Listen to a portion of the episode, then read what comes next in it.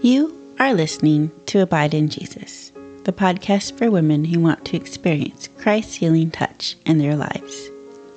I'm your host, author, and Bible teacher, Carolyn Rice, and in this episode, we're going to talk about things you can do when you're experiencing persecution or spiritual battles. Have you ever followed God thinking that you would walk directly into the good things He has promised for you, and instead you end up in this great spiritual battle? Have you found yourself in a place of crying out to God, wondering why He led you here, or wondering if you heard Him right at all? I too have been in that place. There was one situation where I had followed God. I had prayed I followed his direction. I had got confirmation. I was sure that this is the way that I was supposed to go. And then I ended up in a place of being persecuted, picked on, even bullied. And I kept thinking, God, why is this happening?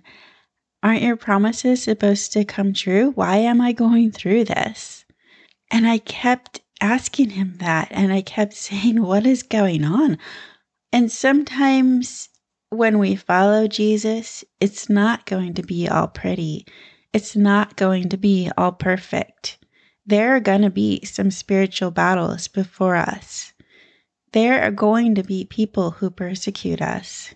When we go through these things, I would say, first of all, get some people around you to pray people that are trustworthy, that will commit to pray you through this. When we go through these things, and it seems that we found ourselves in the midst of this big battle, remember that God is with you. He's walking with you. He won't leave you here. God has not abandoned you. He has not forgotten you. He has not forsaken you.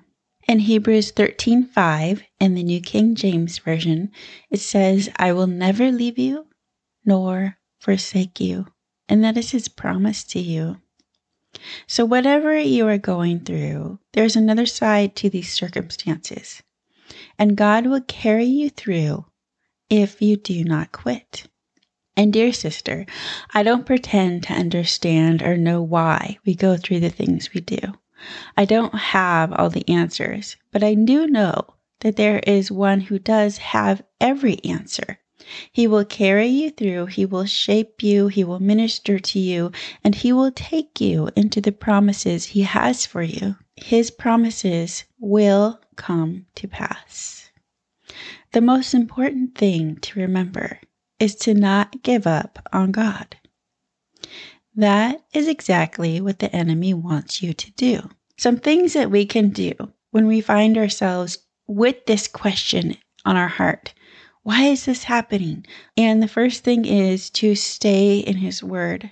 When we come into a place of questioning, when we come into a place of discouragement or depression, there can come on us heaviness, and it is hard to go on with reading the word, but I would implore you to stay in the Word of God, to keep up with a routine of being in the Word of God every day.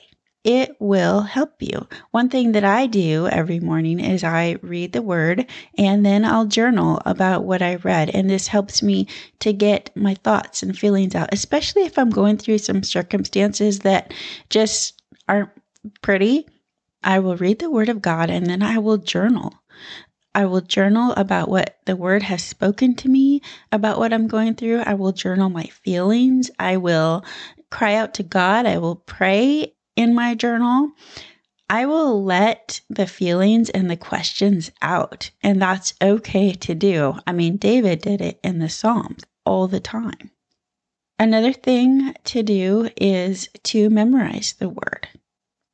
When we memorize the word, we are meditating on the word. And as we review the verses that we've memorized, we're getting that word deep into our heart and we are retaining it within us. And when we have memorized the word, the Holy Spirit can bring that word up within us at just the right time.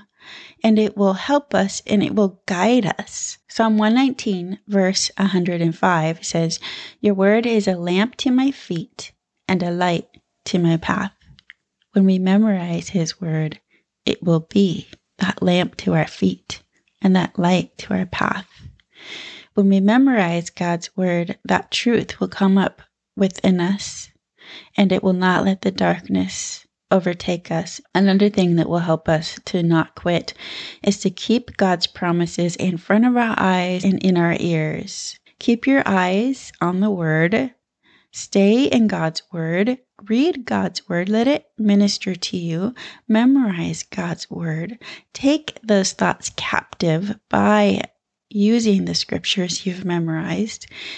Dear sister, when we get our eyes off of Jesus and what his word says and onto the battle before us, it can keep us from moving forward. You can ask him, Why is this happening? But then turn your attention back to God, to his promises, and continue to follow him. Continue to put one foot in front of the other. Know that the Lord will carry you through this. He will not leave you alone. He has not abandoned you. So, dear sister, today decide that you will not quit, but you will find comfort in the scriptures and ask God to minister to your heart. That you will begin to memorize the scriptures that will help you take every thought captive. That you will pray the word back to God as it ministers to your heart that you will keep moving forward. Dear sister, these are the things that will help you to keep moving forward. And I'd like to leave you with this verse. It is Psalm 27 13 in the New King James Version. I would have lost heart unless I had believed that I would see the goodness of the Lord and the land of the living. Can I pray for you today? Father God, you know exactly what my dear sister is going through this very moment. You know the circumstances that are heavy on her heart. You know the questions she is asking and the confusion and maybe frustration and anger that she's dealing with. Thank you, Father, for coming to my dear sister and ministering to her heart through your word.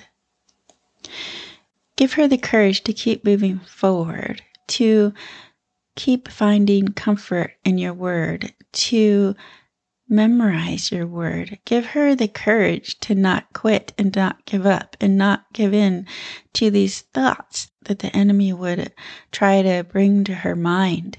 Father, I pray that as she reads your word, that you would minister to her heart, that you would show her the scriptures that she should memorize, that your presence would be with her as she goes to your word. I pray, Father, that as she spends that time in, in worship and in the word and in prayer, that your presence would just permeate the atmosphere around her, that you would give her hope, Father.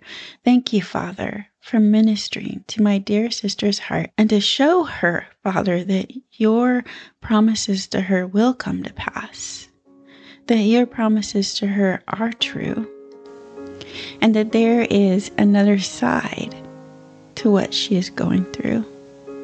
In Jesus' mighty name, amen. Thank you for listening to Abide in Jesus. You can find out about me and my books at carolynsbooks.com. Did you know that you can download a free copy of my book, God Sees Your Tears? Go to carolynsbooks.com and get your free digital copy today.